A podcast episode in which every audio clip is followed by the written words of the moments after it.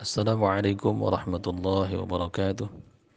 الحمد لله الحمد لله رب العالمين والصلاة والسلام على رسول الله صلى الله عليه وسلم. أشهد أن لا إله إلا الله وحده لا شريك له وأشهد أن محمدا عبده ورسوله لا نبي بعده. اللهم افتح لنا ولكم فتوحنا عارفين برحمتك يا أرحم الراحمين.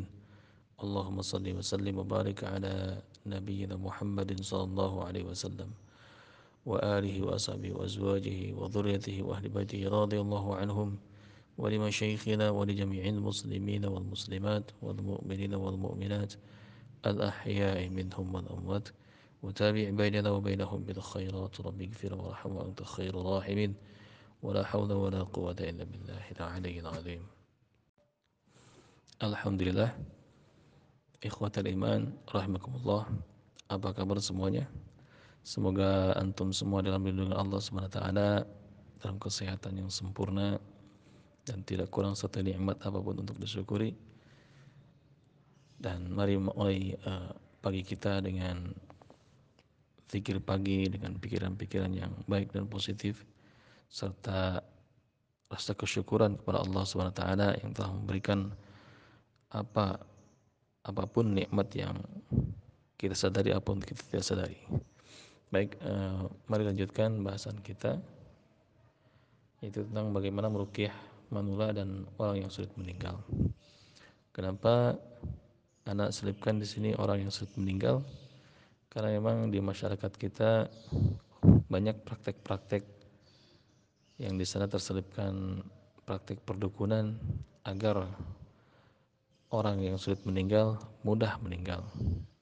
Sebetulnya ini nanti bersangkutan dengan apa yang diharapkan oleh keluarga uh, si pesakit atau yang orang manula atau orang yang sulit meninggal tersebut. Maka sebaiknya kita musyawarahkan terlebih dahulu sebelum kita lakukan rukyah. Karena ada beberapa faktor dan menjadi pengalaman ketika kita merukyah dan setelah rukyah meninggal dan ustadz yang merukyahnya ini tertuduh terfonis bahwa yang menyebabkan meninggal adalah e, rukyah dan ustadz yang merukyahnya dan ini sungguh sangat e, berbahaya ketika kita dihadapkan dengan dilema seperti ini.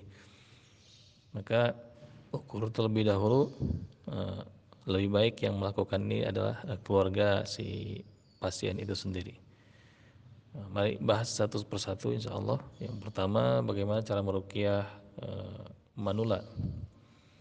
Artinya di sini orang yang lanjut usia, lanjut usia di atas 60. Sebagaimana sabda Nabi, kullu ummatin hasadin. Setiap umat itu punya batas umur. Semua hasad ummati min sabina wa sitina wa sitina uh, amin kalau tidak salah.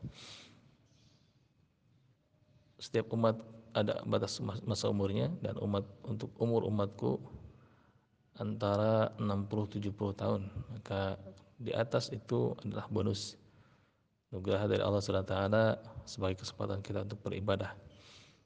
Maka antum yang berusia 50, 60 nah, ini ada siap-siap jemputan nyawa siap-siap uh, dipanggil Allah SWT jangan sampai lalai maka usia 40 ke atas adalah usia penentuan. Nah, kalau Allah misalkan kita ini sudah membiasakan diri dengan amal-amalan taat dan amal-amal kedekatan diri kepada Allah SWT maka usia tersebut 40 itu adalah usia emas. Kalau misalkan kita masih terbiasa juga dengan hal-hal yang melalaikan kebiasaan-kebiasaan buruk bahkan maksiat naudzubillah maka ini pertanda kurang baik. Sebaiknya berubah total. Sebaiknya uh, hentikan dan ingat kita hanya punya waktu 20 tahun ke depan kalau Allah berikan umur. Itu pun kalau Allah berikan umur untuk mempersiapkan segalanya. Dan al-mautul haq, kematian itu benar adanya. Dan tidak memandang umur, tidak memandang muda, tidak memandang tua, tidak harus sakit dulu, tidak harus uh, dari orang-orang manula dulu. Dia memilih sesuai tugasnya. Kalau ajal Allah tentukan di usia sekian karena apa penyakitnya, maka dia akan datang menjemput. Nah, maka Ketika kita dihadapkan oleh uh, manula yang sulit meninggal mungkin usia 60, 70 atau misalkan di atasnya seperti misalkan 90 maka dahulukan uh, kelembutan.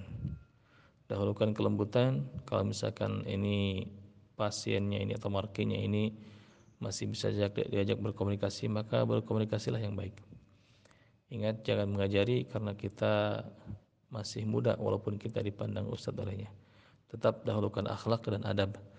Tidak mendahulukan oh, ilmu. Artian bagaimana kita berbicara dengan orang tua yang sudah lanjut usia. Berbicara dengan sesepuh misalkan. Maka dahulukan adab. Kita lebih banyak mendengarkan kita lebih banyak bagaimana uh, walaupun ini sifatnya kalau kalau orang tua itu manusia itu di usia senja dia kembali ke anak-anak dia kembali ke anak-anak kelakuannya kencing di sana, buang air di sana, kadang-kadang ingin dimanja, kadang-kadang ingin diperhatikan, tapi pikirnya pikiran orang tua. Nah, ini adalah e, batu uji untuk anak-anaknya, untuk keturunannya, untuk keluarganya agar dia merawat. Nah, maka siapa yang merawat, dia akan dirawat nanti oleh anak-anaknya di masa depan. Kalau dia menyepelekan bahkan menitipkannya di panti jompo misalkan, maka bersiaplah apa yang telah dilakukannya. Siapa yang menanam dia pun akan uh, memanen apa uh, akhlak yang telah ditanamkan oleh olehnya kepada orang tua orang tuanya. Maka orang tua di atas 60 70 sebaiknya jangan ditinggalkan. Temani dia jadilah pendengar yang baik dan selalu taat insya Allah keberkahan itu pada di sana dan suatu saat anak-anak kita akan melakukan hal yang sama bahkan lebih daripada itu Eh, apa yang telah kita lakukan pada orang tua kita di masa senjanya. Maka dahulukan adab dan akhlak kepada orang tua yang memang sakit. Nah, biasanya kalau orang tua dulu mereka sudah terbiasa dengan hal-hal yang berbau klinik, berbau khurafat, berbau uh, jimat, pengisian atau khodam-khodam. Maka kita tanyakan lagi, kita luruskan pemahaman mereka. Yang paling penting adalah kembalinya mereka kepada jalan iman, kepada tauhid yang lurus. Wala tamutunna illa wa antum muslimun. Dan jangan sekali-kali engkau uh, orang beriman mati dalam keadaan tidak berserah diri kepada Allah. Nah, artian kalau seorang masih memiliki jimat, memiliki benda pusaka, memiliki amalan-amalan, yang dia dengan amalan tersebut, dengan jimat tersebut, dengan benda pusaka tersebut terbagi dua, ada kekuatan Allah dan kekuatan benda tersebut. Jadi dua-duanya dibutuhkan dalam hatinya, maka dia dalam keadaan syirik, dalam keadaan kemusyrikan, kesyirikan. Kalau misalkan dia meyakini bahwa Allah tidak ada sedikit pun uh, berikan kekuatan atau asar kerja, maka yang demikian adalah uh, kufur dia lebih parah daripada syirik. Nah, dua-duanya diancam oleh Allah Subhanahu wa taala dengan nerakanya. Innal kafaru min ahlil kitab wal musyrikina fi nari jahannam khalidina fiha. Sesungguhnya orang-orang yang kafir dari kalangan ahli kitab wal musyrikin adalah orang yang musyrik menyekutukan Allah fi nari jahannam khalidina fiha. Mereka berada dalam neraka jahannam khalidina fiha, kekal di dalamnya. Bahkan ancaman yang lain innallaha la yaghfiru ayyusyraka bih. Allah tidak akan mengampuni dosa orang yang menyekutukannya. Syirik terhadapnya. Syukra bih. Ayyusyraka bih wa yaghfiru ma duna dzalika liman yasha dan Allah ampuni duna dzalika di luar dosa syirik lima yasha untuk orang yang dia kehendaki. Maka may yusyrik billah faqad dhalla dhalalan ba'ida. Siapa yang menyekutukan Allah maka dia telah sesat sesat sangat jauh. Bahkan uh, la tusyrik billah, jangan kalian menyekutukan Allah. Inna syirka la zulmun azim. Sesungguhnya syirik adalah kezaliman yang sangat agung, sangat besar. Sangat besar sekali kezaliman sisi Allah. Maka ini dosa paling besar harus kita sampaikan kepada mereka yang masih memiliki jimat untuk orang-orang tua kita, menurut kita. Tapi ingat dahulukan adab, dahulukan adab. Kita lihat bagaimana Nabiullah Ibrahim alaihissalam menyampaikan iman ini kepada orang tuanya Azar, pemahat patung uh, di kerajaan Namruj. Dengan sangat baik sekali dengan sangat apa namanya uh, santun sekali. Bahkan Nabi Allah Ibrahim mendoakan mendoakan orang tuanya dapat agar dapat hidayah. Bagaimana uh, Luqmanul Hakim mengajarkan kepada anak-anaknya agar dia senantiasa berbakti pada orang tuanya dan di usia lanjut mereka apa namanya menyampaikan nasihat-nasihat yang baik. Walaupun misalkan orang tua kita syirik atau orang tua kita musyrik orang yang menentukan Allah dan mengajak kita ke dalam jurang tersebut maka uh, jangan diikuti kata dalam Quran. Wasahibuhuma fid dunya ma'rufa dan pergauli mereka di dunia ini dengan cara yang ma'ruf sekali. Walaupun orang tua kita uh, orang tua kita atau misalkan orang yang terdekat dengan kita di kalangan manula ini sesat dengan kesesatan yang sangat jauh. Maka pergauli mereka di dunia ini dengan cara yang ma'ruf. Wa sahibuhuma fid dunya ma'rufa. Sahab apa temani mereka atau pergauli mereka dengan cara yang sangat ma'ruf. Dengan cara yang baik. Jangan kasar jangan dipukul. Nah, ancamannya sangat berat. Orang yang memukul orang tua nah, orang yang betul apa namanya? Dalam sebuah riwayat dikatakan bahwa orang yang mengangkat tangannya untuk memukul orang tuanya maka kelak di sirot dia dalam keadaan terbelenggu maghlulah fi unuqih ada unuqih. Dibelenggu di pundaknya. Ini orang yang mengangkat tangan untuk memukul. Kemudian sahabat bertanya ya Rasulullah bagaimana kalau dia sempat memukul orang tuanya? Bagaimana kalau dia sempat dia sempat memukul orang tua ini dengan tangannya ini? Maka Rasulullah bersabda eh, dia akan menyebangi sirot dalam keadaan tangannya terpotong atau buntung. Dan dia dipukul oleh malaikat-malaikat Zabaniyah ketika melintasi sirot. Naudzubillah naudzubillah. Maka apa yang kita tanam sekarang kita akan petik nanti di suatu saat. Tidak ada yang lebih baik daripada birrul walidain dan lawan daripada birrul walidain berbuat baik pada orang tua kedua orang tua yaitu sukhtul ukhtul walidain. Hindari itu insyaallah. Agar kita berkah hidup kita agar kita uh, senantiasa dalam lindungan Allah SWT ridallah biridal walidain. Wa sukhtullah bi sukhtil walidain. Ridha Allah ada di ridha kedua orang tua dan murkanya Allah ada di murka kedua orang tua. Maka jangan jadikan orang tua kita ini pelampiasan amarah kita terhadap anak istri kita misalkan. Kita marahnya pada pasangan kita dan dalam biasanya adalah ke orang tua kita karena tidak terbiasa. Bukan kita memukul mereka memarahi mereka naudzubillah. Maka siapa saja yang pernah melakukan itu taubat taubat nasuha tubuh Allah bertobat pada Allah. Barangkali mungkin dosa-dosa selama ini eh, penyakit-penyakit selama ini dan menderita adalah dosa-dosa yang pernah kita lakukan pada orang tua kita dan ini bahasa daripada Allah SWT. Jangankan memukul, jangankan memarahi. Kita membiarkan orang tua kita dalam kesakitan saja atau kelaparan. Maka dia akan berbalas nanti suatu saat di hari tua kita. Nah, barangkali penyakit kita yang selama ini kita derita dan tak kunjung sembuh, sulit disembuhkan, apa ini? Ingat-ingat tuh, barangkali kita punya pernah punya orang tua dan kita melalaikan mereka, tidak mengurus mereka sehingga mereka wafat. Nah, di ujung ajalnya. Maka muhasabahlah diri kita. Hasibu qabla an tuhasabu. Hitung-hitung diri kalian sebelum kalian dihitung nanti dihisab.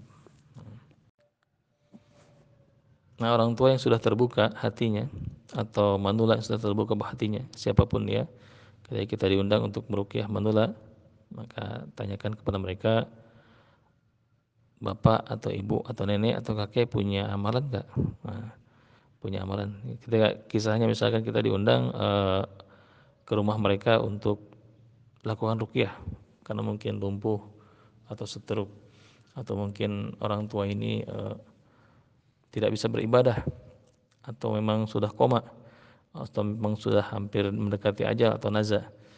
Kalau misalkan dia masih bisa diajak berkomunikasi maka berkomunikasilah yang baik.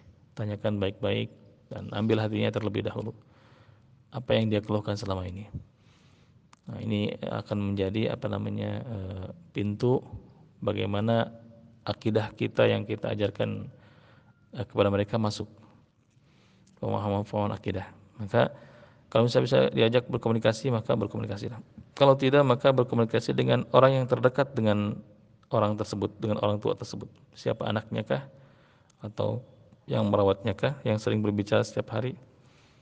Kita tanyakan apakah dia memiliki jimat, apakah dia mengamalkan sesuatu amalan yang di luar sunnah misalkan, atau dia punya wirid-wirid yang panjang sekali wiridnya, atau dia membaca sesuatu uh, yang di luar daripada bacaan-bacaan syariat, rukyah syirkiyah misalkan, atau dia uh, punya hutang yang belum diselesaikan atau dia punya kezaliman yang dia lakukan terus-menerus sehingga belum dimaafkan, belum dimintakan maaf uh, ikhlas atau maafnya dari orang yang terzalimi tersebut. Tanyakan tiga itu. Apakah dia punya amalan atau jimat atau dia punya benda pusaka atau dia punya uh, sesuatu yang dia yakini ada kekuatan di dalamnya. Yang pertama, kedua tanyakan juga apakah dia punya hutang yang belum terlunasi yang ketiga, apakah dia uh, ada kezaliman yang terus dilakukan dan belum dimintakan uh, maaf atau uh, ridhonya dari orang yang terzalimi. Tanyakan itu, bereskan satu persatu. Kalau mau belum mau terbuka juga, nah, nanti datang lagi, datang lagi, bacakan Quran lagi. Dan kita, setelah mereka uh, atau keluarganya menyerahkan jimat-jimatnya, maka musnahkan dulu jimat-jimat tersebut kertasnya kita sobek-sobekan. Kalau misalkan bentuk kertas atau misalkan bentuknya logam kita bengkok-bengkokkan. Kalau bentuknya kaca bentuknya batu akik kita pecahkan dulu. Musnahkan dulu buhul. Musnah. Yang paling penting adalah eh, keyakinan akan hati keyakinan hati mereka akan benda-benda tersebut. Bukan dari penghancuran benda-benda yang berbau jimat. Jadi biarkan mereka yang menghancurkannya bukan kita. Kita ajarkan bagaimana cara menghancurkan jimat anak-anaknya ini atau orang tua ini. Ini untuk orang yang sudah koma biasanya yang sudah naza antara dua kemungkinan setelah dihancurkan benda-benda tersebut ini dia akan mudah e, meninggal biiznillah biasanya. Misalnya sudah enam hari atau tiga hari dia tidak makan tidak minum hanya koma seperti orang yang terengah-engah dan hampir mati tapi tidak juga kundung mati orang orang yang menunggunya sudah sangat cemas tidak bisa ke mana-mana e, karena menunggu orang tua ini misalkan kita datang, kita tanyakan hal tiga hal tersebut kepada eh, anak-anaknya yang menunggunya. Lakukan itu, setelah beres semuanya, maka bacakan ayat rukyah standar. Sudah cukup itu. Kadang-kadang ketika kita bacakan di kalimat pertama di doa Nabi SAW, Allahumma adzimil ba'si rabbanas, ishfi wa anta syafina, shifa'an inna shifa'uk, shifa'an la yugadiru saqama. Atau ketika kita baca, A'udhu bi kalimatillahi tammati min syarri ma khalaq. بسم الله أرقيك من كل شيء يؤذيك ومن كل شر نفس أو عين حاسد الله يشفيك بسم الله أرقيك ini nafas kembali yang tadinya terengah-engah semakin menurun dan cepat. Nah, kalau dalam kondisi seperti ini sebaiknya ada pendamping, ada orang di pinggirnya untuk eh, membimbing atau mentalkin kalimat tauhid la ilaha illallah Muhammadur Rasulullah bimbing di, di, di ketiganya ketika napasnya mulai terengah-engah panggil nama orang tua ini. Misalkan uh, Abdul atau misalkan bapak misalkan Pak la ilaha illallah Muhammadur Rasulullah. Usahakan itu.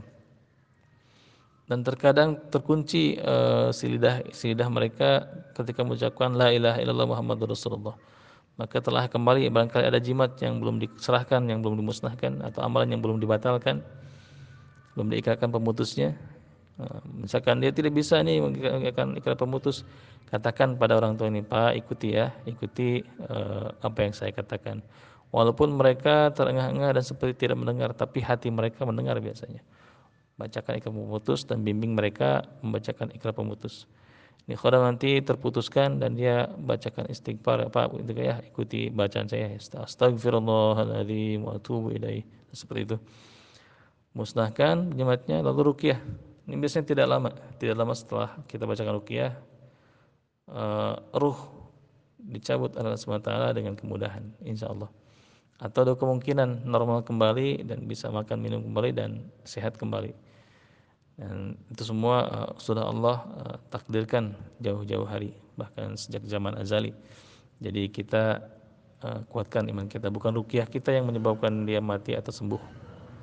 Tapi qadarullah wa biidznillah takdir daripada Allah yang sudah ditentukan dan izin daripada Allah taala.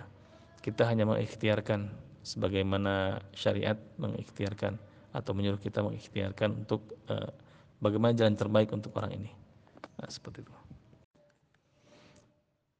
Setelah jimat dimusnahkan, uh, amalan-amalan dibatalkan, juga hutang dilunasi dan orang yang terzolimi sudah dimintakan maaf dan memaafkan misalkan, maka uh, kita lakukan rukyah, bacakan ayat-ayat standar dan kalau tidak ini juga tidak ada perubahan juga coba dengan surat Ar-Ra'd. Ini jalannya tajribiyah banyak dilakukan oleh para ulama dengan surat Ar-Ra'd. Ar-Ra'd sampai full ini biasanya uh, agak-agak cepat karena kematian niatkan untuk ruqyah. Untuk ruqyah syariah dengan Al-Qur'an dengan keberkahan surat tersebut. Nah, kalau misalkan uh, tarbiyah ke anak cucunya, ke anak-anaknya yang menunggunya, ajarkan kepada mereka untuk senantiasa melakukan rukyah mandiri dan jangan sampai ketika tidur memimpikan kehadiran bapak ini dan mengajarkan sesuatu batalkan itu.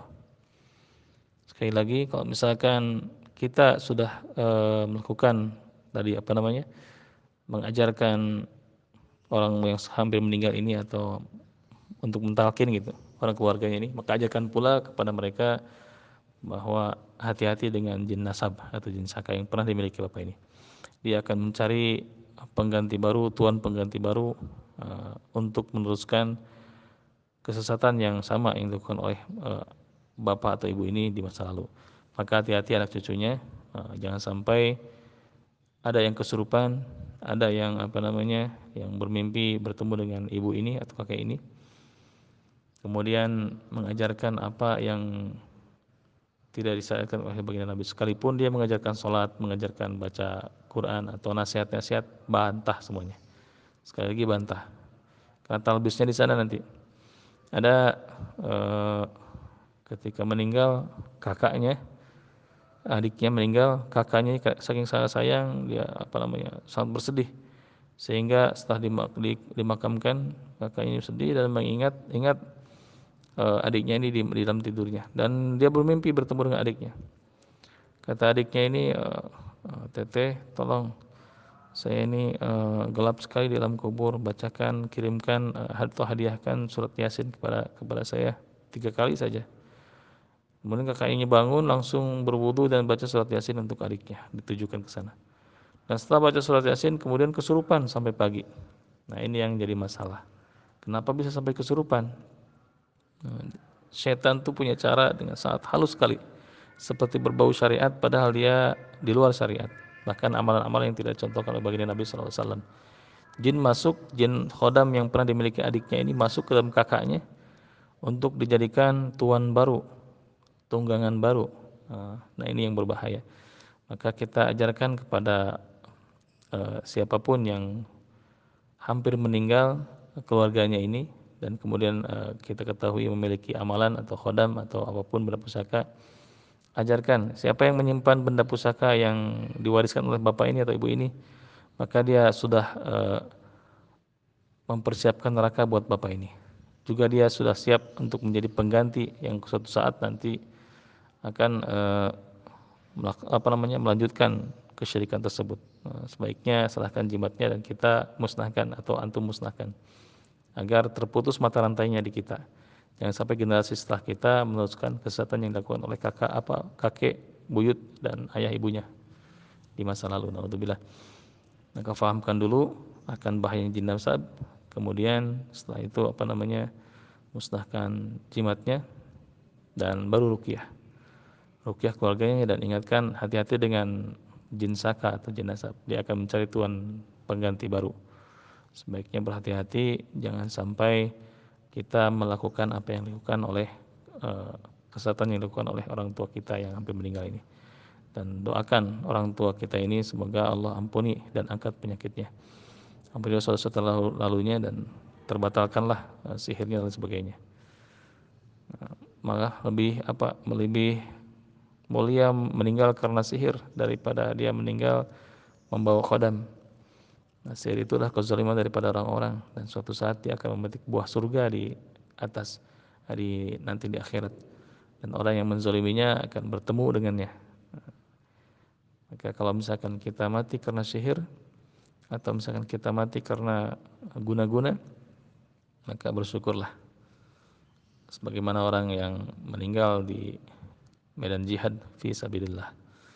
Mati bukan karena uh, bukan karena mengamalkan amalan-amalan yang dilarang oleh agama ini insyaallah. Barakallahu fikum, semoga bermanfaat insyaallah. Sekali lagi uh, dakwah adalah jalan terbaik.